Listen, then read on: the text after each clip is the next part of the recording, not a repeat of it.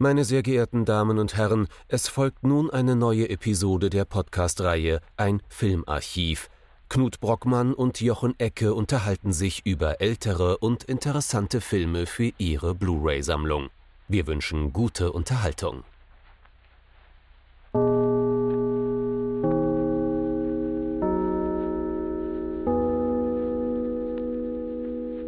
Hallo Knut.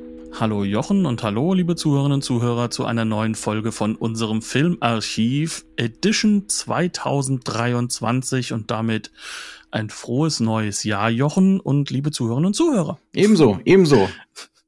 Und äh, wie kann man ja besser beginnen, als damit über Filme, die viel älter sind als das Jahr zu reden? Ähm, und wir aber, haben aber uns auch eine 3. Eine 3 ja, in, eine in der drei Ziffer. ist drin. ähm, aber was wir halt sagen können. Ja, ganz wichtig. Das haben wir uns auch so ausgesucht, glasklar. Es war nicht der Griff ins Regal von äh, japanischen Filmen, die wir noch gar nicht besprochen hatten und die wir halt einfach aufgrund von, weil es halt eben Masters of Cinema ist und ähnliches, einfach sowieso rumfliegen hatten. Ja, oder, Nein, oder wenn wir es freudianisch sehen wollen, das Ankämpfen, das müßige Ankämpfen gegen den eigenen Tod durch den Sammeltrieb. ja, den, äh, dem sind wir ja total verfallen. Ähm, ja, und wir haben einen Film rausgegriffen, ähm, Gewinner in Cannes. Großes, riesiges, ähm, in Europa und Amerika hochgeschätztes Werk. Ich mochte ihn gar nicht, das sage ich auch ganz ehrlich. Ähm, wir werden trotzdem darüber reden, woran das liegen kann oder die Strukturen dahinter ein wenig versuchen zu erarbeiten. Und ähm, erstaunlicherweise, das hast du mir dann gesagt, bin ich da in einer Linie mit dem Regisseur, der den Film auch gar nicht mag. Oder mochte, der ist natürlich schon Leider längst tot. mochte. Das ist ein Film 1953 gedreht, ähm, 1954 in Cannes gewonnen. Ähm, Regisseur ist Teinosuke Kinugasa. Ähm, das ist ein Regisseur, der heute so ein bisschen verschwunden ist, ne, unsichtbar geworden ist, war aber seinerzeit einer der großen Architekten, Mitarchitekten des äh, Erfolgs japanischer Filme im Ausland. Ne? Also damals durchaus äh, im selben Zuge genannt wie die, wie die Kurosawas und Misoguchis und so weiter, äh, die man heute eben noch kennt. Der Film heißt Das Höllentor im Original äh, Jigokumon äh, und auf Englisch, oh Wunder, Gate of Hell. Wie gesagt, von 1953, Regie von Teinosuke Kinugasa und wie du es schon gesagt hast, der gute Mann war später nicht mehr besonders gut auf seinen eigenen Film zu sprechen. Zu lang, zu hohl, zu leer. Genau meine Rede. Wir haben noch gar nicht Japanuary erwähnt. Nee, haben wir nicht, aber das können wir jetzt machen. Natürlich, ähm, wir haben Januar, hoffentlich, wenn auch die Folge rauskommt, wenn ich nicht wieder so lange brauche. Nach unserem, Ähm, nach unserem Track Record der letzten Wochen Genau. ist das da Ähm, tatsächlich fraglich. Aber ähm, wir haben Januar, sogar sehr frühen hier. Ähm, Mhm. Am dritten nehmen wir hier auf. Ähm, es ist Japanuary. Wir grüßen auch den Thomas ganz, äh, ganz lieb, der das ganze ja äh, sozusagen ins Leben gerufen hat mit. Und ähm, ja, es ist ein japanischer Film. Das passt doch dann ganz gut. Und es kommen noch ein paar mehr. Ja, andere, So, so, der, Schöpf, so der Schöpfer will. Wir So werden sehen. Der, der Erbauer will. Äh, Genau. ne? Ja. Du willst, mich jetzt, du willst mich jetzt nach der Handlungszusammenfassung fragen. Ne? Ähm, Genau, geht ja schnell diesmal. ist, ja, auch da würde der Regisseur, glaube ich, zustimmen. Äh, der, ne, dessen Schnittfassung, der Film ist tatsächlich 89 Minuten lang und äh, Kinogasser selber hat gesagt, seine Schnittfassung war noch kürzer. Das Studio hat das irgendwie verlängert, damit es bestimmten Maßgaben für die Veröffentlichung im Westen entspricht. Geht tatsächlich relativ knapp. Das Ganze spielt im Jahr 1160 in der Heiji-Zeit, um genau zu sein, eigentlich am Ende der Heiji-Zeit, weil es zu einer Rebellion gegen den Shogun in Kyoto kommt. Ähm, also ein großer Aufstand. Äh, die Aufständischen nutzen aus, dass der Shogun gerade mal nicht zu Hause ist. Er ist nicht im Palast. Ähm, und äh, ja, überfallen Kyoto. In der Folge dessen versuchen die Verteidiger des Kaiserpalasts, sie waren komplett überrollt, das ist eine völlige Überraschung offensichtlich für sie, äh, versuchen sie die äh, Ehefrau, ist die Ehefrau, ne? Das, das, des Shoguns in Sicherheit zu bringen.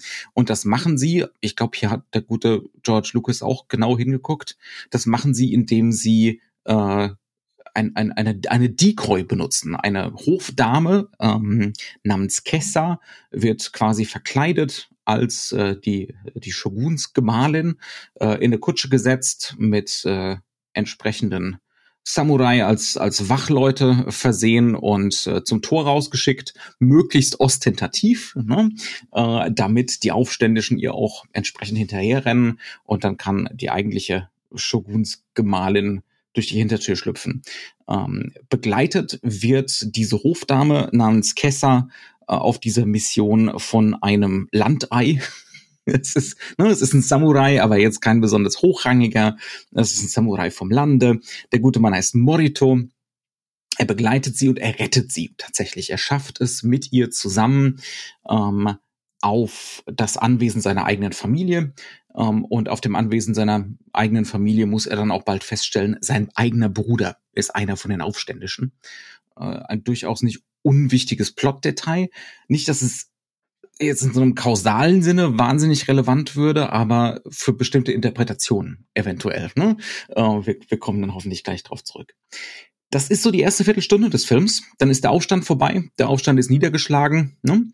Ähm, und es geht jetzt daran, dass die Verteidiger des Palastes, die Verteidiger der bestehenden Ordnung auch belohnt werden sollen vom Shogun. Und jeder darf sich was wünschen. Es ist, es ist wünscht dir was.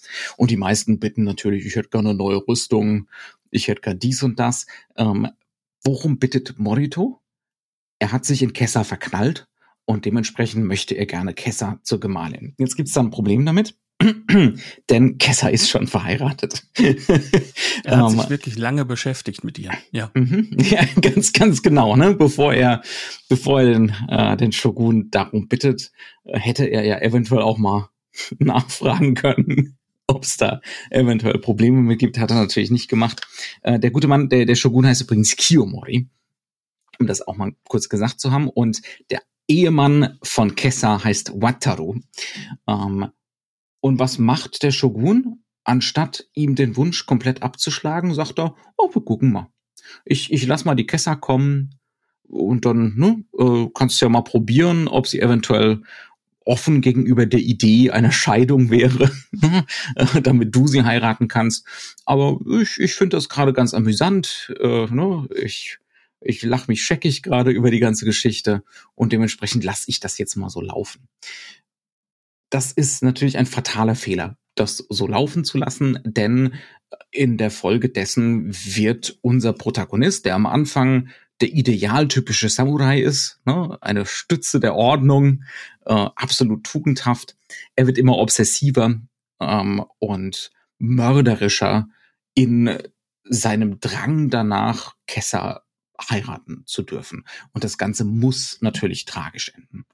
Das war auch ja. schon die ganze Handlung. Das ja, war's. hat denn dieser ja. komische äh, Kiyo, Kiyomori nicht, äh, weiß der nicht, wie das so funktioniert mit diesen ganzen Melodramen und, und den Tragödien und, und sowas dieser Welt. Mhm. Es ist unglaublich. Mhm. Ähm, nee, also ähm, das klingt jetzt alles so ein bisschen schon despektierlich, hat aber vor allem damit zu tun, dass wir glasklar natürlich wissen, wohin das hinführen soll mhm. und dass dieser Film uns ja auch relativ klar macht. Also das heißt, der gibt uns ja so eine Grundlage, anhand der wir uns entlanghangeln können und die ist ja erst einmal sehr normengestaltet. Es ist ein Jidaigeki, ne, also ein Historienfilm mhm. quasi. Ähm, es ist klar, dass äh, äh, von, von der ersten Minute an. Wir fangen an mit einer schön äh, gezeichneten Rolle, äh, sozusagen, wo die Geschichte sozusagen vorerzählt wird, die wird abgefilmt und danach wird in eine wahnsinnig wunderschöne Farbfotografie gewechselt, ähm, in der sozusagen dann ähm, halt auch wirklich große Kampfszenen vorkommen, in denen wir. Ich, ich glaube, in ähm, dem Fall ist wirklich das Wort Schlachtengemälde genau Schlachtengemälde mal wirklich stattfinden. gerechtfertigt. Also wir haben wir haben immer wieder ähm, diese diese klassischen Strategien auch auch, wirklich des, des des schönen Bildes. Wir haben im Vordergrund statische Rahmungen, im Hintergrund laufen sie mal nach links, dann mal nach rechts, dann mal vorne, dann mal nach hinten. Ähm, es wird sehr viel gekämpft.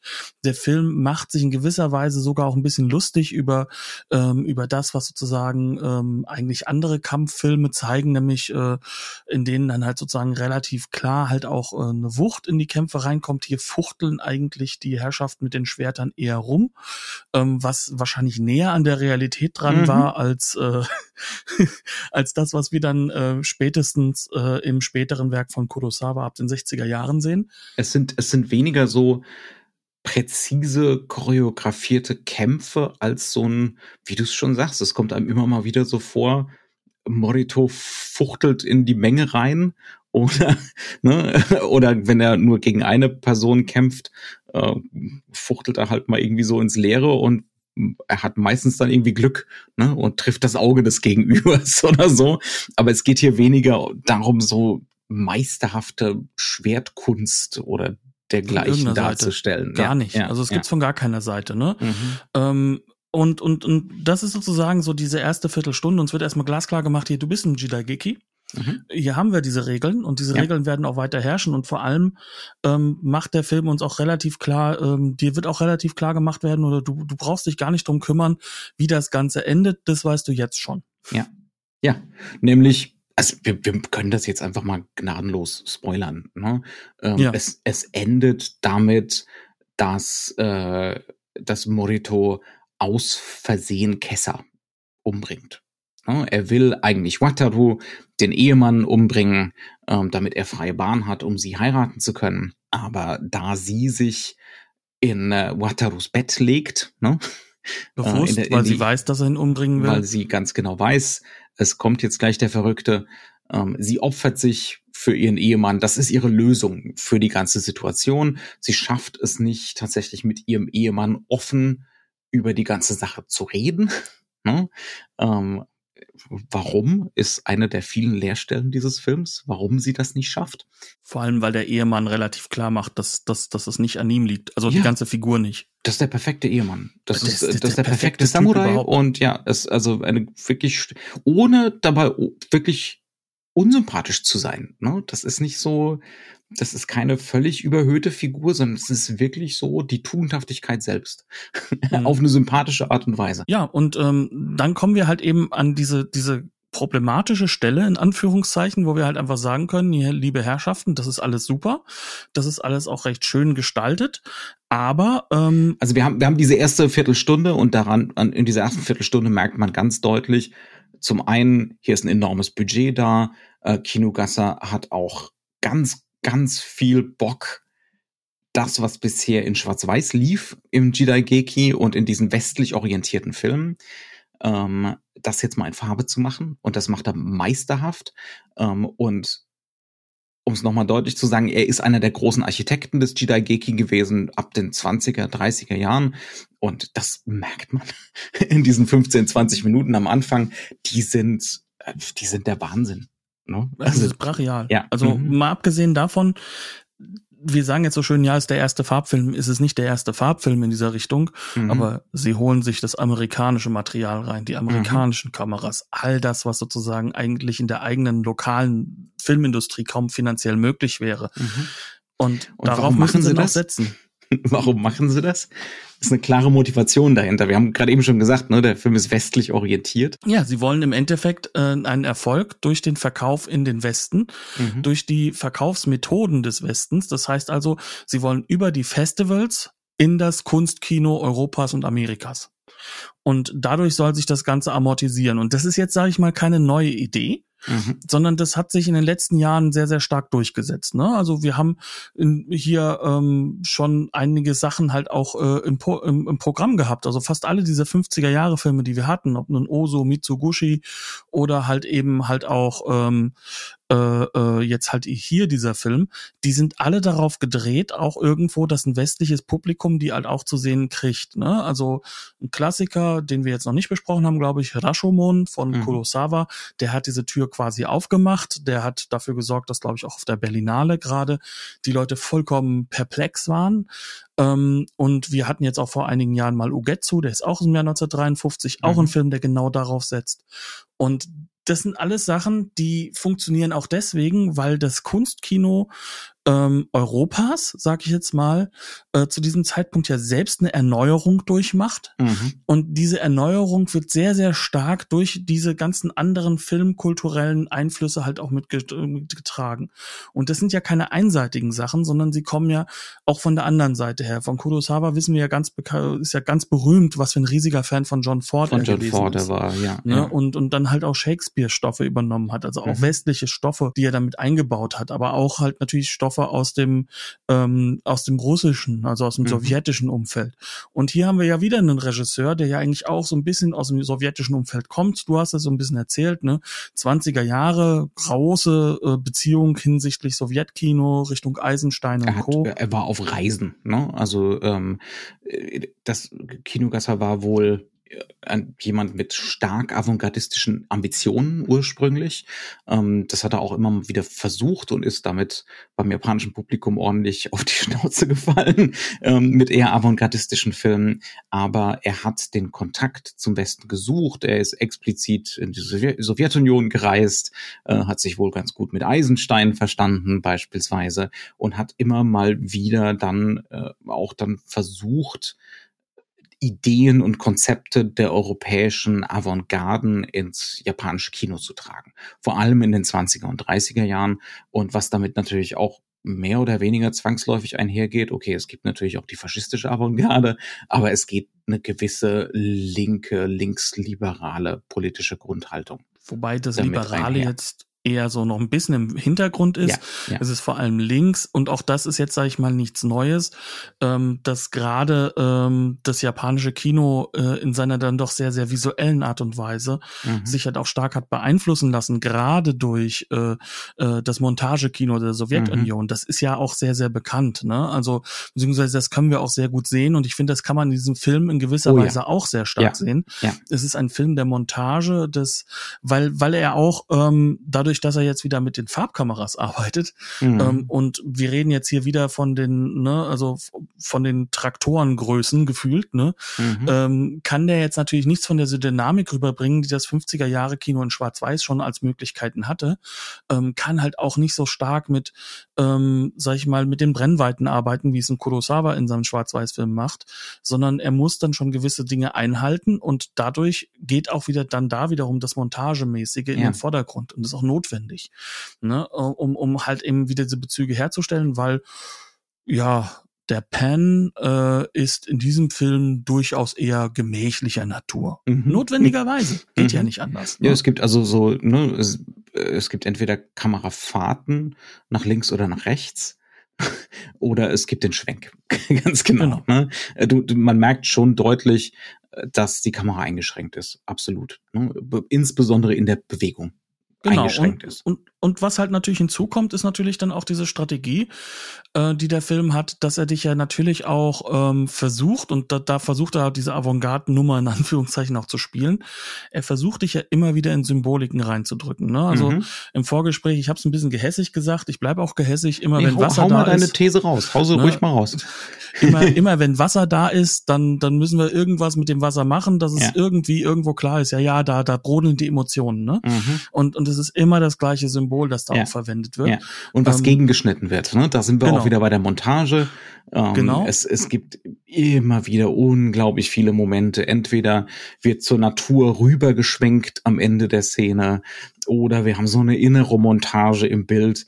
Am sinnfälligsten ist das zu Anfang des Films, der, die Kämpfe toben ne, im, im Palast. Oh Gott, ja.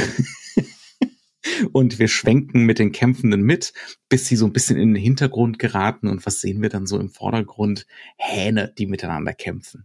Einen Hahnenkampf. Ne?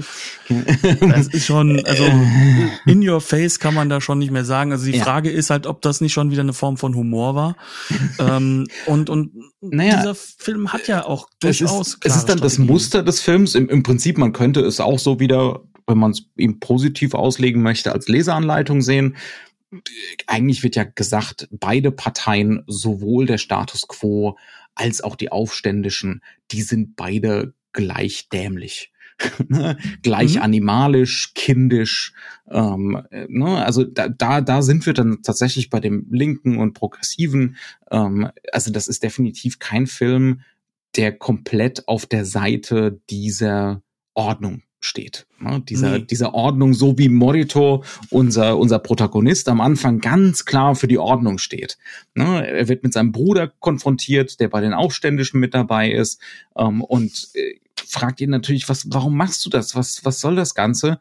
Ähm, when you swear, in den Untertitel, when you swear allegiance to a man, he is your master. das, das ist sein Statement. Und der Bruder sagt, ja, was bringt's mir, wenn ich äh, Kiyomori gegenüber loyal bin. Wenn ich hier bei dem Aufstand mitmache und der Aufstand ist erfolgreich, dann habe ich persönlich ihn als Individuum, ne? ja, nicht als Kollektivist, genau. ähm, mehr davon. Und, und da kommen wir halt an den Punkt, dass dieser Film ja nichts Neues erzählt, sondern etwas, Null. was wir in fast allen dieser 50er Jahre Filme haben. Mhm. Und das liegt natürlich auch ein bisschen daran, dass es natürlich auch das Thema der Zeit ist. Mhm. Wir sind im Nachkriegsjapan. Wir haben es mit einer, ähm, sag ich mal, einem kulturellen Erdbeben zu tun durch den mhm. Kriegsverlust. Ne? Ähm, wir haben diese extreme Vasallenherrschaft vorher gehabt. Dieses, das Individuum ist nichts wert. Es muss für die Gruppe im Endeffekt im Notfall halt auch kamikaze-mäßig sterben. Ne? Mhm. Ähm, und, und jetzt jetzt sind wir plötzlich in einer Welt, äh, in der das Individuum plötzlich eine ganz andere Rolle bekommt, mhm. wo es eine Neuorganisation auch von, von all diesen ganzen Werten gibt und vor allem halt auch von den Machtsituationen und Machtstrukturen. Mhm. Und, und natürlich eine Neubewertung der alten Ordnung. Ne? Eine Neubewertung der alten Ordnung und vor allem dessen, was du für eine Rolle auch gespielt hast in dieser Ordnung. Ne? Mhm. Aber das Ganze spielt natürlich ähm, in Japan eine etwas andere Form aus, als es zum Beispiel jetzt bei uns in Deutschland gewesen ist, sondern äh, hier ist das Ganze etwas nuancierter, zurückhaltender und wird sehr, sehr stark halt gerade über solche Filme, sag ich mal, verarbeitet. Mhm. Und jetzt haben wir natürlich ein kleines Problem, wenn du das Wenn bei uns Heimatkino lief. Genau, wir hatten halt einfach diese zwei Richtungen. Wir hatten den Trümmerfilm und das Heimatkino. Die ja. Leute sind halt ins Heimatkino gegangen und haben einfach den Trümmerfilm ignoriert, aber sie hätten die Chance Teilweise gehabt. zumindest, ja. Nein, das war ein Scherz. Ähm, nee, also um, um, um halt einfach ganz zentral da nochmal mit reinzugehen, wir hatten ja auch im Endeffekt äh, noch mit anderen Themen zu tun, ne? Mhm. mit DDR und BRD-Trennung und alles mhm. drum und dran. Aber worum es halt hier jetzt geht, ist, also im Endeffekt versucht der Film wiederum das Publikum bei einer ganz, ganz schweren Schnittstelle in ihrem Leben halt auch abzuholen. Mhm. Und wenn wir jetzt, sage ich mal, das im japanischen Sinne machen würden, dann hat das eine gewisse Komplexität. Selbst bei den Sachen, die in Europa dann sehr erfolgreich waren. Ja. Also so ein Osu-Film, der ist ja schwer durchzuhalten, der ist super lange, ne? Die können auch mal ihre äh, drei Stunden sozusagen im Notfall gehen oder ein mhm. Mitsugushi mhm. auch aber danach arbeitet es ja bei dir weiter, weil du diese Komplexität verarbeitest. Du hast mhm. viele, viele Figuren. Diese Figuren wirken teilweise sehr ähnlich. Das ist mhm. bewusst gemacht, weil es soll ja sozusagen um Facetten gehen. Oder in einem Film wie Rashomon, wo es dann darum geht, dass wir diese zeitliche äh, Situation haben, in der wir nicht wissen, was ist jetzt wirklich passiert. Mhm. Und wir haben halt sehr, sehr unterschiedliche individuelle Sichtweisen, ja. die aber nie aufgelöst werden, es geht, weil es, es nicht geht. Es geht darum, es gilt jetzt, den Individualismus zu ertragen. So in, ne? in gewisser es, Weise, es, genau. Ne, es auch hinzunehmen, dass eben jeder in seiner eigenen Nabelschau unterwegs ist, die notwendigerweise unvollständig ist und unzuverlässig. Ne? Aber es gibt auch kein Entkommen. Daraus, genau, und, ne? und, ja. und, gleichzeitig hast du es aber so, dass du merkst, dass äh, das europäische und das amerikanische Publikum, die das Geld bringen, ja. ähm, dass die nur Teile davon mitnehmen. Also mhm. ist die Strategie, um möglichst klar auch einen Hit zu konstruieren, weil man hat ja so viel Geld ausgegeben. Da sind wir jetzt eben, ne? Das ist ein mhm. konstruierter Hit. Im Gegensatz zu vielen von den anderen ne, Weltöffnungshits über die wir jetzt gesprochen haben, sowas wie Rashomon war ein Überraschungshit. Das hier ist genau. kein Überraschungshit. Ne? Das hier ist Avatar 2, sozusagen. ja? Ähm, also ja. es geht hier, ist es halt wirklich so, dass sie sagen, okay, wir müssen das jetzt reduzieren. Mhm. Die Leute kommen damit nicht klar. Also so, so bös das ist, ne? Die nehmen den Rassismus auf, dass, dass die sagen, der, der, Japaner an sich sieht doch immer gleich aus und, und spielen damit. Deswegen mhm. haben wir hier auch einen Film, glaube ich, der Grimassen, weil ähm, ja. Wataru, also der Schauspieler, der, der muss da mit einer Grimasse rumlaufen. Das ist der Hammer, ne? Also, also ist auch teilweise ist Kessers Ehemann, ne? Der genau. extrem genau. tugendhafte Ehemann. Ja. Genau. Und und und äh, Morito hat auch wieder ein ganz auf, hat auch ein sehr erhöhtes Schauspiel, ein ganz anderes Schauspiel, ein mhm. hochaggressives, ähm, du hast es wunderbar mit so, äh, wir wissen nicht, welche Kleinkindphase es ist, aber er ist ein Kleinkind. Ne? Welche der Piaget-Entwicklungsstufen genau. wir gerade sehen. Ähm, aber ich ja. will aber, ist, ist, ist im Endeffekt, dass, dass, dass die Methodik des Films. Also mhm. es fehlt nur, dass er andauernd dreimal zu Boden äh, auf Boden stampft. Laut aufstampfen, ja. Genau. Ja. Ähm, auf jeden Fall ist es so, dass wir an, an, an diesen Stellen dann schon so sehen, das sind relativ einfache Figuren, es sind mhm. relativ einfache Motive und wenn du dann es halt viele dieser mal, Filme gesehen hast. Es sind noch nicht mal besonders psychologisi psychologisierte Figuren. Null. Ja? Null. Ähm, also es gibt immer mal klar. wieder so Momente, also insbesondere in so einem westlichen Sinne kaum psychologisierte Figuren. Äh, es sind eher so typenhafte Figuren. Ne? Ähm, wo? Aber sie haben alle durch die Bank weg kalkulierte, und jetzt, mhm. ich werfe den Ball in deine Richtung, nehme ihn bitte auf, mhm. kalkulierte Leerstellen. Mhm. Und ja. mit diesen sollst du vor allem als europäisches Publikum arbeiten. Ja, ja. genau. Also der, Erkläre es. das, da bin ich mir ziemlich sicher. Ne? Also ja. dass, dass der Film so voller Leerstellen ist, ähm, das, das ist nicht für ein japanisches Publikum gebaut, sondern das ist für uns im Westen gebaut. Ähm, das fängt natürlich Hashtag beim Exotismus. Hashtag Exotismus. Das ist ja alles so geheimnisvoll. Ne? ja, das fängt bei wir, wir, wir, wir stampfen den Film gerade irgendwie in Grund und Boden. Ich fand den übrigens besser als Knut. Ähm, ich fand ihn auch nicht fantastisch, aber ich fand ihn besser als Knut. um also ich übrigens auch nochmal uns mal festzuhalten, also jetzt vom Filmischen vorbei gesehen, alleine durch die Kameraarbeit, ja. durch die Visualisierung lohnt sich das Teil allemal. Ne? Also Steht es hat halt nur nicht die gleiche Qualität für mich, die ich schon wie, bei sehr vielen japanischen Filmen hatte. Wie eben ein Kurosawa oder oder ein Misoguchi, absolut. Ja. Genau. Da, da bin ich voll dabei. Ne? Also das ist nicht dieselbe Güteklasse hier. Ne? Und es liegt nicht am Regisseur und seinen Fähigkeiten. Nee, sondern am Drehbuch und an dadurch, dass der Film halt durch, sein, durch seine Kalkuliertheit kompromittiert ist. Ne? Genau. so, genau. so, und das, ne, das ist ja genau das, was Kinogassa selber auch später gesagt hat. Ne? Genau, aber lass uns ähm, über diese Kalkuliertheit die von Leerstellen reden. Genau, jetzt, was, was enthält der Film für kalkulierte Mehrstellen? Was, was Morito, also unseren Protagonisten angeht, fängt das damit an, warum wird der vom absoluten Konformisten zum absoluten Ausbrecher aus dem System? Ja, also das hat fast schon so Taxi-Driver-Qualitäten. Ja, ähm, der, der wird, der wird wirklich, der ist außer Rand und Band ab einem bestimmten Zeitpunkt. Der ist nicht mehr aufzuhalten in, in seinem Wahn und in seiner Obsession und in seinem Individualismus. Ja? Ähm, es wird uns aber nicht gesagt, warum. Also zumindest nicht in aller Deutlichkeit, äh, nicht explizit. Es werden uns verschiedene Erklärungsmodelle angeboten. Das fängt bei der Mimik an. Ne? Wir haben gerade eben von den Piaget-Entwicklungsstufen des Kindes gesprochen. Und ne, äh, weil er eben ständig nur so ein brodelnder Kessel ist eigentlich, der jeden Moment überläuft oder wenn es sein muss sogar explodiert. Ähm, die erste, ich würde sagen, die, ja, die erste gewichtige Leerstelle kommt bei dieser Wünsch dir was Stunde mit dem Shogun. Ne, also wenn es darum geht, die getreuen Samurai für ihre Dienste zu entlohnen. Da wird er gefragt. Er sagt, ich hätte gern Kesser. Dann sagt irgendein Bediensteter, ein hoher Beamter ihm, die ist schon verheiratet, geht nicht. Und er schweigt. Und Kinugasa hält auf dieses Schweigen drauf. Und er schweigt und er schweigt und er schweigt. Und jetzt interpretier doch mal endlich. Genau. Verdammt nochmal. genau. Ne, was passiert denn hier gerade? Ähm, der gute, der gute Untertan und der gute Samurai müsste jetzt natürlich sagen, ach so, ja, das ist das System. Naja, dann hätte ich gerne eine Topfpflanze. ja, also. Aber eine richtig, richtig teure. Und aber eine teure kriegen, oder eben eine neue Rüstung oder einen schönen Helm oder dergleichen. Kleines ne, Das ist, Ja, ähm, genau. Irgendwann aus Elfenbein hätte ich gerne. Ähm, Genau. das, das ist dieser Moment. Ich muss gerade mal was trinken, sonst verschwindet mir die Stimme hier komplett. Leerstelle Nummer eins für ihn. Ne? Und die wird nicht wirklich gefüllt. Warum tickt er so weg? Ne? Ähm, und stattdessen kriegen wir eben Möglichkeiten. Ne? Die eine ist natürlich Raserei aus Liebe, sozusagen. Aber er ist dieser Frau ja faktisch nur zweimal begegnet. Nämlich das erste Mal in dieser Extremsituation des Aufstandes und das zweite Mal am Höllentor. Das ist auch Übrigens fantastisches Set. fantastisches Set, ja. Ähm, das ist ja ne, ein klassisches japanisches Tor, ähm, das mit Bedeutung aufgeladen wird äh, im Verlaufe des Films, aber auch Man alles kann andere ja als durchschreiten.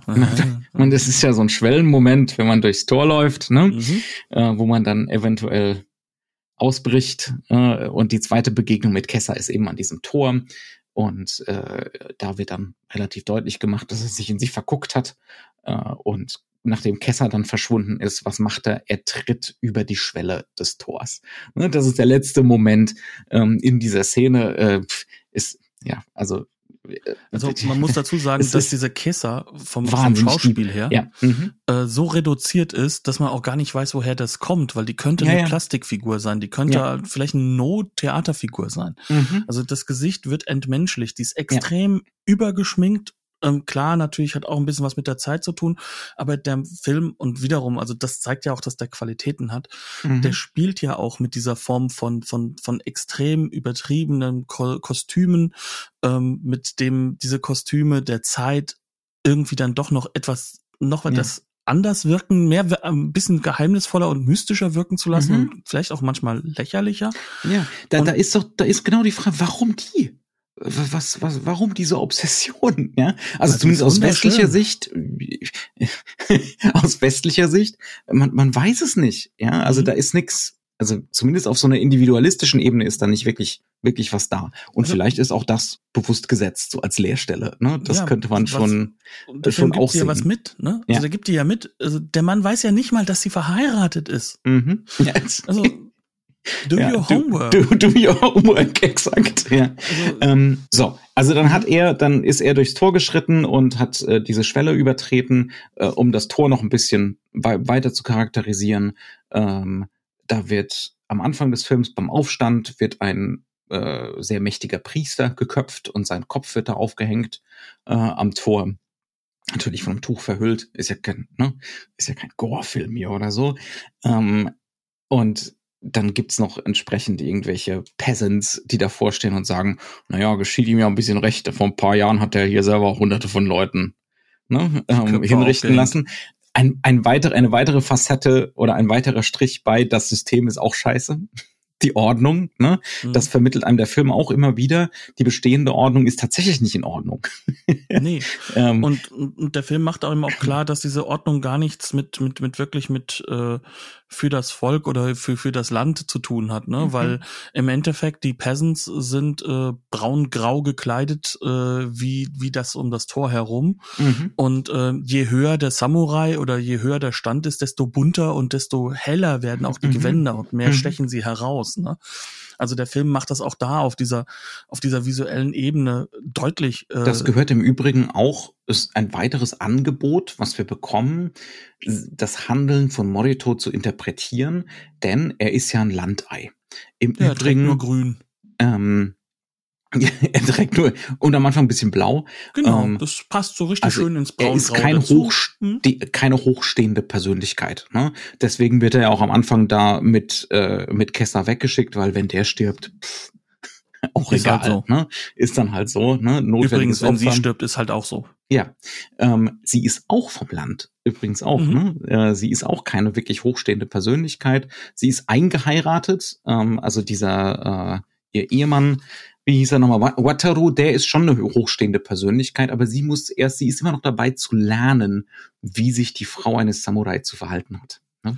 Wobei ähm, man sagen muss, dass der Wataru da durchaus eher auf der Ebene ist, hey, du bist so wie du bist, mhm. ist mir egal. Ja. Also das, das, das, auch da zeigt sich so ein bisschen, dass er vielleicht perfekt funktioniert in diesem System, aber er ist irgendwie auch abgehoben vom System, weil er sein mhm. eigenes Regelwerk fährt. Ja. Also man merkt schon, der Film gibt dir wahnsinnig viele Elemente mit, ohne aber eine Figur richtig in die Tiefe zu bringen. Genau. Ja. Das ja entweder. Obwohl es gar nicht viele Figuren sind. Ne?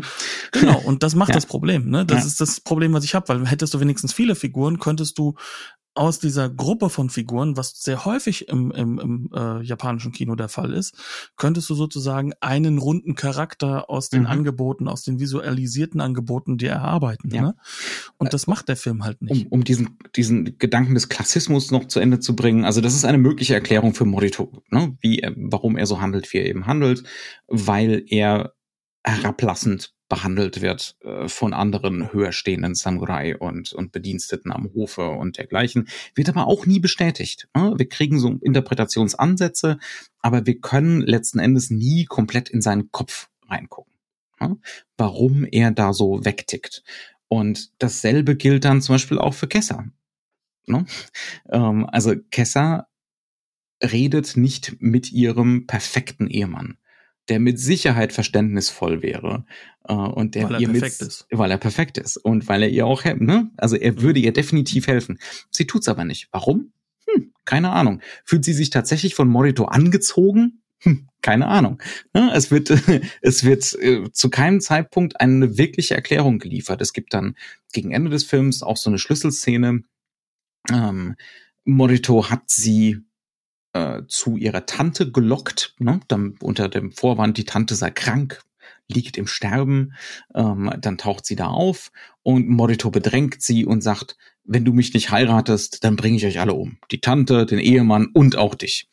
Ja, ähm, und am Anfang der Szene antwortet sie darauf mit, egal was du machst, ich werde meine Tugend nicht aufgeben. Und dann gibt es so einen plötzlichen Knackpunkt, ne, so eine plötzliche Wendung und sie sagt, ich mache alles, was du willst. Aber warum?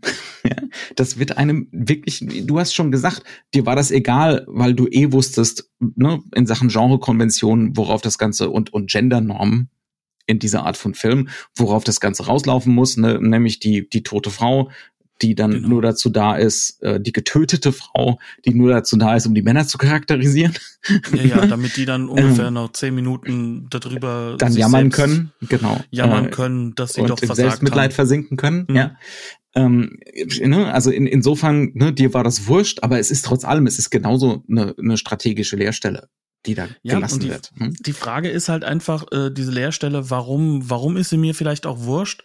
Wiederum, ähm, ich habe halt den nicht zu unterschätzenden Vorteil, dass ich eine ganz andere Menge an Filmen gucken konnte. Ich habe einen anderen Zugang, außer da läuft mal ein japanischer Film, anno dazu mal alle mhm. zehn Monate mal im Kino. Ähm, und ich kann genau einmal gucken. Ja, ne? du meinst, du meinst da, damals 1954. Genau, 1954, ja. sondern ich kann die mir halt einfach auf Blu-ray oder damals DVD hinlegen und dann gucke ich da ein paar von weg, ne? Mhm. Und dann siehst du ja das Muster, dass es im Endeffekt darauf hinauslaufen wird. Und ich glaube, der Film kalkuliert damit, dass du dieses Muster noch nicht verstanden hast, zumindest nicht im Westen. Mhm. Und ähm, ich denke, dass, dass das halt auch eben genau der Punkt ist, äh, dass, dass zum einen lädst du damit dann sozusagen wieder ein, mystizistisch zu überhöhen. Ne? Mhm. Du lädst aber auch dazu ein, zu interpretieren, natürlich. Ne? Oh Gott, was wird jetzt passieren und warum wird das passieren? Und dann, wenn sie stirbt, wird dann diese Überhöhung ja auch noch mit Symbolen, die, sage ich jetzt mal, im, im japanischen Kino jetzt keine Besonderheit haben. Mhm. Natürlich wird er sich dann seinen Zopf abschneiden, seine Haare schneiden, ne? Äh, der äh, Morito, um, um zu zeigen, dass er jetzt halt natürlich äh, äh, vollkommen äh, sich ergibt in, in, in das, was die Welt jetzt dann sozusagen von, von, von ihm ergeben, von, von ihm mhm. jetzt nehmen wird. Alles aufgibt, ne? Das Alles ist, aufgibt. Das ist die ne? komplette Selbstaufgabe, ähm, ja. Das ist halt sozusagen so eine Sache, wo man sagen muss, das, das hast du jetzt halt, sag ich mal, also das haben wir vielleicht jetzt schon hundertmal gesehen, aber das damalige westliche Publikum halt nicht. Und da war das mhm. dann halt so eine Sache, das hat man vielleicht noch erkannt, weil mhm. das hatte man schon mal so ein, zwei Filmen, ne? ne? Und so. Und, und deswegen konntest du damit dann halt auch arbeiten und konntest dann dieses Symbol halt auch verwenden, das heute vielleicht dick aufgetragen ist. Mhm. Äh, was jetzt auch schon davor mit dieser Interpretationsoffenheit halt sozusagen konfrontiert ja, ist. Ja. Und das hast du halt, sag ich mal, aus unserer Perspektive jetzt vielleicht nicht. Deswegen, ja. ähm, aber es zeigt auch, dass dieser Film, weil, weil ich, ich stelle jetzt mal konsequent die These auf, im japanischen Publikum wäre es damals viel schlimmer noch ergangen, als es uns jetzt heute ergeht, mhm. weil die haben ja nicht nur japanische Filme gesehen, die kennen ja auch die ganzen Theaterstrukturen alles in- und auswendig. Ähm, das Theaterstück, auf dem das basiert, ist ja wohl auch eines, das, das sich äh, sozusagen modern mit den Traditionen von No und Kabuki auseinandersetzt. Ne? Ähm, das heißt also, auch das hat schon ein reduktionistisches, modernistisches Element drin. Und dann geht das Ganze hier noch weiter und ich, ich glaube, dass dieser Film deswegen halt auch ähm, sehr mechanisch auch auf das japanische Publikum damals hat wirken können. Vielleicht mhm. nicht müssen, aber das wird in Kauf genommen, weil ja. es geht nicht um das japanische Publikum. Sondern um das westliche. Ne? Genau, und, und da ist halt auch der große Unterschied übrigens, sorry, dass ich es nochmal erwähne, zu Ugetsu, der will versucht, beide zu erwischen. Natürlich mhm. ist der westliche Markt der, wo die Kohle eincashen will, mhm. aber Mitsugushi hat immer noch die Idee, ich will aber einen Film für alle machen und ich möchte einfach ein spannendes Filmerleben halt auch für, für mein heimisches mhm. Publikum machen. Ja. Während, wenn wir hier bei dem halt wirklich nur für den Westen wieder die Story haben von der Kollektivismus und die alte Ordnung ist furchtbar. Wir haben noch gar nicht erwähnt, der Shogun ne, beziehungsweise ich habe es schon ein bisschen erwähnt, der Shogun ist schlimm, weil das ist er das manipulatives Arschloch. Es, der ist einfach fürchterlich, ja, der der sagt, oh, ich guck mir das jetzt mal an, was der Verrückte hier macht. Ja? einfach nur offensichtlich, damit er sich ein bisschen nur weil er das amüsant findet, die Farce, und deswegen endet das. Wenn er das nicht machen, gemacht hätte, ne, wäre nichts passiert. also äh, dementsprechend, also es gibt auch da immer wieder Anzeichen. Es gibt auch so ein Pferderennen äh, in der Mitte des Films, wo eben das Ganze dann von den anderen Samurai so gepusht wird, dass es darauf rausläuft, dass es ein Wettbewerb Wataru gegen äh, Wataru gegen äh, gegen Morito ist. Ne? Ja, was was Wataru, Wataru, nicht will. Übrigens eine weitere strategische Leerstelle. Ähm, Wataru ist eigentlich der beste Reiter, ne? äh, der beste Reiter weit und breit. Ähm, aber er verliert dann gegen, gegen Morito. Und die Frage ist eben, wollte er das so? Wollte er verlieren? Und die wird auch nicht beantwortet. Ne? Eine, eine weitere Leerstelle im Sinne von, aber die, die, die auch relativ.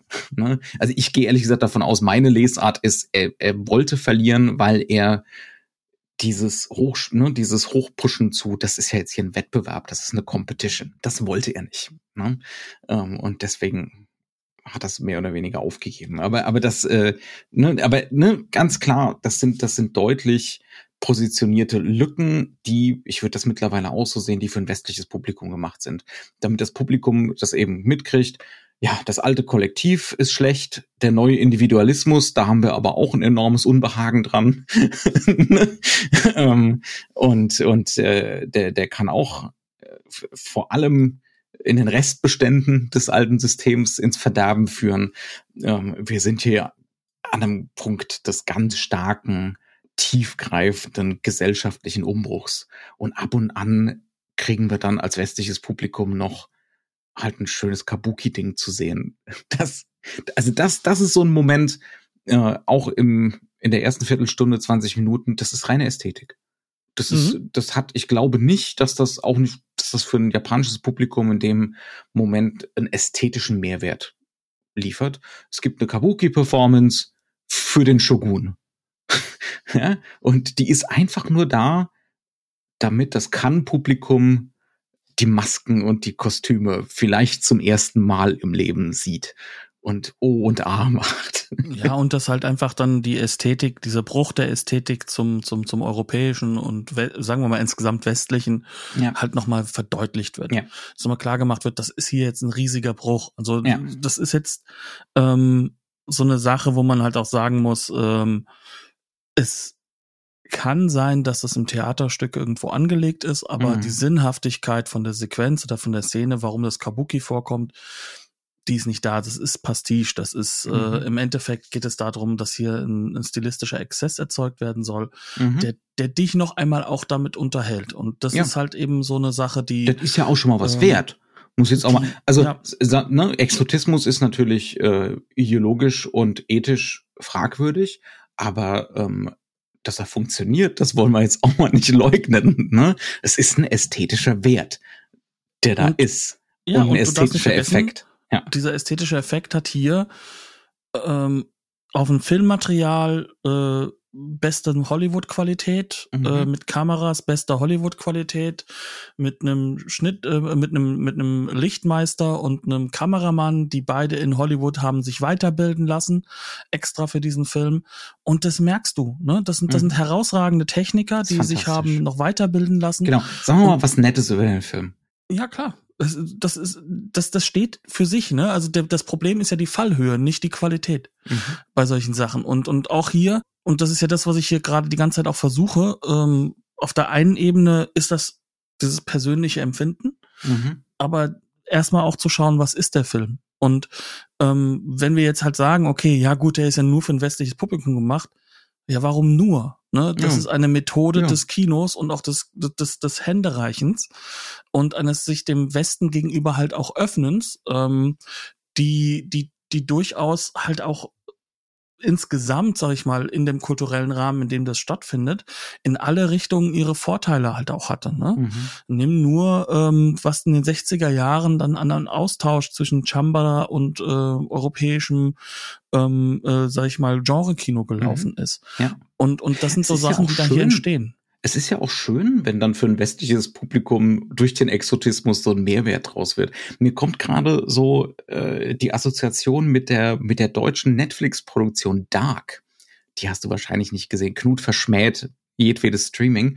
Ich habe da auch nur ein paar Folgen von gesehen und habe dann entnervt ausgemacht, weil ich einfach nur den üblichen deutschen Käse nur mit wes wesentlich höherem Budget gesehen habe. Ja? Äh, schreckliche, nicht vorhandene Charakterisierung äh, d- durcheinander erzählt äh, und teilweise stilistische Unbedarftheit. Aber die ist ja zum Beispiel in den USA wie Bolle gelaufen. Wie Bolle. Die hat ja ein gigantisches Fanpublikum ähm, und daran kann man sehen, selbst deutsche Sachen können äh, einen exotistischen Effekt erzielen. ne? Ich glaube, das ist gar nicht so weit weg davon, ne? der, die Diskrepanz da, dazwischen, wie sowas auf das Heimatpublikum wirkt und wie das Publikum außen das aufnimmt, was wir Mhm. als äh, denselben Kram wie immer wahrnehmen. Äh, ne? äh, Im Falle von diesem Film hier, das Kann-Publikum steht auf und klatscht und hört eine Viertelstunde lang nicht mehr auf. Ja, vor allem, weil es auch in seiner Zeit natürlich auch umso besonderer ist. Ne? Mhm. Und vielleicht ist es diese Türen, die auch da geöffnet werden, die auch was Mhm. Positives sind. Ne? Dass, dass diese Leseanleitungen für andere Filme dadurch möglich werden. Mhm. Das natürlich. Es in muss einer mal so deutlich sagen, vielleicht ein bisschen zu deutlich, was gemeint ist, Genau. damit man es dann bei den subtileren Sachen überhaupt merkt. Ja. ja, wa- was halt eben ein bisschen gegen diese These spricht, ist natürlich, was wir dann so haben mit, äh, dass das drei Jahre zuvor in Rashomon ja durchaus funktioniert hat. Mhm. Und äh, äh, der Film durchaus diese Komplexität mitbringt. Ne? Mhm. Äh, aber ähm, wir, wir, wir vergessen das immer wieder. Die Regisseure, die wir heute hochhalten, da kannst du ja fast schon auch Linienführung in Europa und den USA geben, wo sie denn besonders beliebt waren. Ne? Äh, du hast so eine so, so so ein bisschen Mitsugushi kannst du sehr sehr stark nach nach äh, nach Frankreich verorten, Kurosawa kannst du sehr stark äh, nach nach Deutschland, Italien Mhm. und so verorten und dazwischen irgendwo ist Ozu, der der sozusagen so zwischen diesen beiden Polen hin und her läuft von von dem wo er beliebt war und und und das das hat ja auch schon etwas. Das heißt also diese Resonanzen, die diese Regisseure erzeugt haben, die sind ja echt.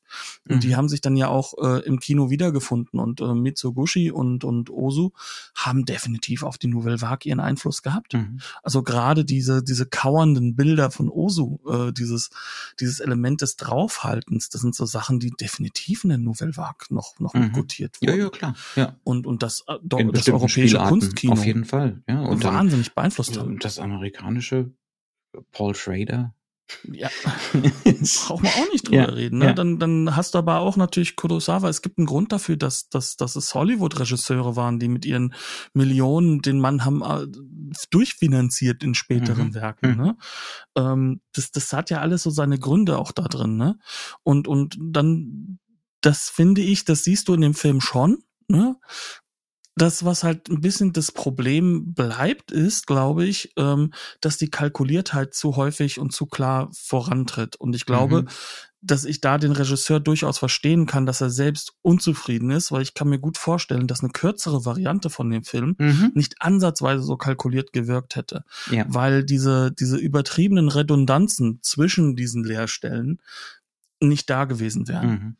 Aber das ist wiederum, auch das ist Interpretation und wir befinden uns hier, und das muss man halt mal sagen. Oder der x-te Schwenk zum stillen See oder auf die Wildblumen genau. am Strand. Wobei man sagen muss, so ein Exzess kann ja. halt auch in der Hinsicht funktionieren. Es sind so schöne Bilder, die muss man zeigen. Auch mhm. das ist, ist eine Wahrheit dieses Films. Ja, klar. Also diese Farbfotografie. Ich, ich, ich sage jetzt auch mal ganz ehrlich, ne, ähm, ich bin, ich bin halt ein sehr naiver Typ und für mich hat's funktioniert. Also meine Aufmerksamkeit hat's gehalten. Ähm, und äh, der Film ist wunderschön. Also er ist, er ist einfach unglaublich schön anzusehen ähm, in seiner Ästhetik. Ich war zu keinem Zeitpunkt wirklich gelangweilt. Ne? Also von daher, für, ne, in dem Sinne, wahrscheinlich, weil ich der, der, der naivere Knabe von uns beiden bin. Nein, das ist absolut nicht der Fall. Habe jetzt, glaube ich, ein bisschen mehr genießen können. Nee, ich glaube halt eher, dass du ähm, eine gewisse, äh, sag ich mal, eine größere Offenheit sowieso zum Kunstkino hast als ich. Hm. Ähm, wird ja auch gerne gutiert. Knut, war das eine Beleidigung? nein, eher umgekehrt. Das war eine, eine Selbstkasteiung, eine Selbstkasteiung. Mhm, mhm, ähm, mhm. nee, also das, das ist, glaube ich, etwas, was aber bei diesem Film klar mit rauskommt, ähm, dass du ähm, dass du dafür halt auch geschaffen sein musst, diese, diese Methoden aufzunehmen und zu akzeptieren. Mhm. Also, wenn, wenn du dich im Internet umschaust, es wird sehr häufig von subtilem Kino geredet. Der Film wäre so subtil. Mhm. Also für mich mhm. ist das das Gegenteil von subtil, was der ist. Mhm. Es ist eine vorgehaltene Subtilität, die die gar nicht, die wenn du dich, wenn du die Mechanik verstanden hast, ganz und gar nicht mehr subtil ist, sondern glasklar und deutlich. Und und das sind halt so so Punkte, an denen komme ich halt auch nicht vorbei. Ja. Ähm, und das ist dann vielleicht so eine Mauer, die dann halt wirklich dann in den persönlich, ins Persönliche reingeht. Und vielleicht ist es auch mal ganz interessant, das so offen zu gestalten für uns, ne? Die es dann schwierig macht, auch manchmal wirklich darüber zu reden, was der Film denn auch ist und was er sein will, weil dann dann doch der persönliche Geschmack damit reinkommt und du den ja auch teilweise nicht so einfach äh, ablegen kannst. Ne? Nö. Ähm, Nö. Und und auch die Kraft der Ästhetik. Ne? Genau. Und ja. von ästhetischer Wirkung, aber fernab von allen thematischen Fragen und Fragen der Interpretation. Genau. Also wie gesagt, das, das, der Film macht das meiste aus dem, was er machen möchte, auch raus. Mhm. Und da ist dann die Frage, ob dann die historische Bewertung nicht vielleicht auch die sein muss, schafft er das denn, was er schaffen will? Und mhm. ich würde behaupten, er schafft genau das, was er schaffen will. Mhm. Ähm, es muss einem nur halt gefallen. Halt, hm? es muss einem nur gefallen. ja, und, und die Frage, ja. die sich dann aber auch am Ende des Tages stellt, ist dann, ähm, warum taucht er noch immer in den allermeisten besten Listen auf? Mhm. Aber andere Filme aus der Zeit, die wir jetzt schon. Und andere Filme hatten, des Regisseurs, die wahrscheinlich interessanter sind. Ne? Ja, die tauchen Zumindest halt würde er auf. das selber so sagen. Aber ist der Film halt auch in der Hinsicht gealtert, dass er in diesen besten Listen auch noch gotiert wird? Oder mhm. kennen mehr Leute Rashomon? Ja, natürlich. Kennen mehr Leute Ey, die Filme von klar. Ozu und Co. Ja. Ne? Und hat das nicht auch einen Grund darin, dass dieser Film dann doch auch in der Hinsicht schwächer altert? Mhm. Weil er halt außerhalb seiner Zeit dann auch nicht mehr so funktioniert. Ja. Ja. Und außerhalb dessen, wie das Publikum, das Zielpublikum mhm. ihn zu dieser Zeit aufnimmt. Ja. Und das sind, glaube ich, so die Punkte, die man, die man halt auch mit einrechnen muss. Ähm, und wenn ich dann halt so mich ein bisschen damit auseinandersetze, was der Regisseur eigentlich für einen Hintergrund hat, ne, mit Avantgarde-Kino, auch mit echtem Avantgarde-Kino für ein japanisches Publikum, dann kann man auch seine Frustration durchaus verstehen. Äh, das ist ja wirklich dann so, ne, ähm, wenn du dann was Neues machst, bist total stolz drauf und keiner nimmt es an und dann machst du halt irgendwie etwas, was deiner Meinung nach so ein bisschen gaga ist und wo dich evident an diesem Film vor allem interessiert, wie ich mit Farbfilmen umgehen kann, ne? Mhm. Und plötzlich jubeln alle. Ähm, ich kann mir ja auch vorstellen, dass man sich da so ein bisschen frustriert dem gegenüber sieht. Okay, ich glaube, wir haben durch, oder? Definitiv. Das ist eine relativ frühe Masters of Cinema. Blu-ray ist aber, glaube ich, nicht out of print. Ich müsste es mir nochmal genau angucken. Ist noch erhältlich. Ähm, ist relativ bare bones. Also es gibt keinerlei Extras außer dem Booklet, äh, was bei den frühen Masters of Cinema Sachen gar nicht mal so unüblich war. Ähm, ist aber ein sehr schönes Remaster. Ne? Also äh, das Bild ist, das Bild ist fantastisch und man kann sich das schon geben. ne? mhm. Also insbesondere für die, für die ästhetischen Werte, für die Schauwerte und für den Exotismus. Wir brechen eine Lanze für den Exotismus. Also äh, ich breche eine Lanze für dass, den Exotismus. Dass, ähm, dass der Film selbst diesen Exotismus auslösen will. Ja. Also ja. der spielt ja damit. Ja, also klar, er will's. Das natürlich. ist ja, das macht ihn ja. ja. deswegen, ist er deswegen jetzt selbst rassistisch? Am, am Ersicht, boah, nö, aber es ist, es ist Auto-Exotisierung. Das ist es auf jeden Fall. Ne? Ja, klar. Ähm, das wird am deutlichsten bei dieser Kabuki-Nummer, finde ich. Ähm, ja. Na gut, ähm, kann man schon noch machen. Ne? Ja, und wie gesagt, also ähm, das Master ist sehr, sehr gut. Ja. Dementsprechend ist doch das Einzige, was zählt in Sachen Blu-ray da. Punkt. so. Ähm, Alles klar. Und selbst wenn ihr uns jetzt hasst. Ja. möchten wir uns trotzdem, äh, würden wir uns trotzdem darüber freuen, wenn ihr äh, uns vielleicht auch äh, die ein oder andere nette Nachricht auf äh, iTunes und Co. hinterlasst, mhm. wenn ihr auch die ein oder andere Bewertung hinterlassen würdet. Ähm, das hilft uns sehr. Ist natürlich halt auch für uns ein Rückkanal, der, äh, der sehr erfreulich sein kann. Nicht muss, aber es momentan eigentlich noch immer ist. Und ähm, ja, ansonsten ist es halt so, dass wir weitermachen werden. Im Japanuary. Aber anders mit anderen Filmen. Mhm. Wir gehen, wir versuchen mal alle Zeiten ich, und Dinge durcheinander zu nehmen. Ich dachte, wir machen jetzt drei, vier Wochen lang einfach das Höllentor. Okay. Puh. Nächste Woche dann das Höllentor, warum es der größte Film aller Zeiten ist. Alles klar. Dann bleibt uns gewogen und bis demnächst. Macht es gut. Tschüss.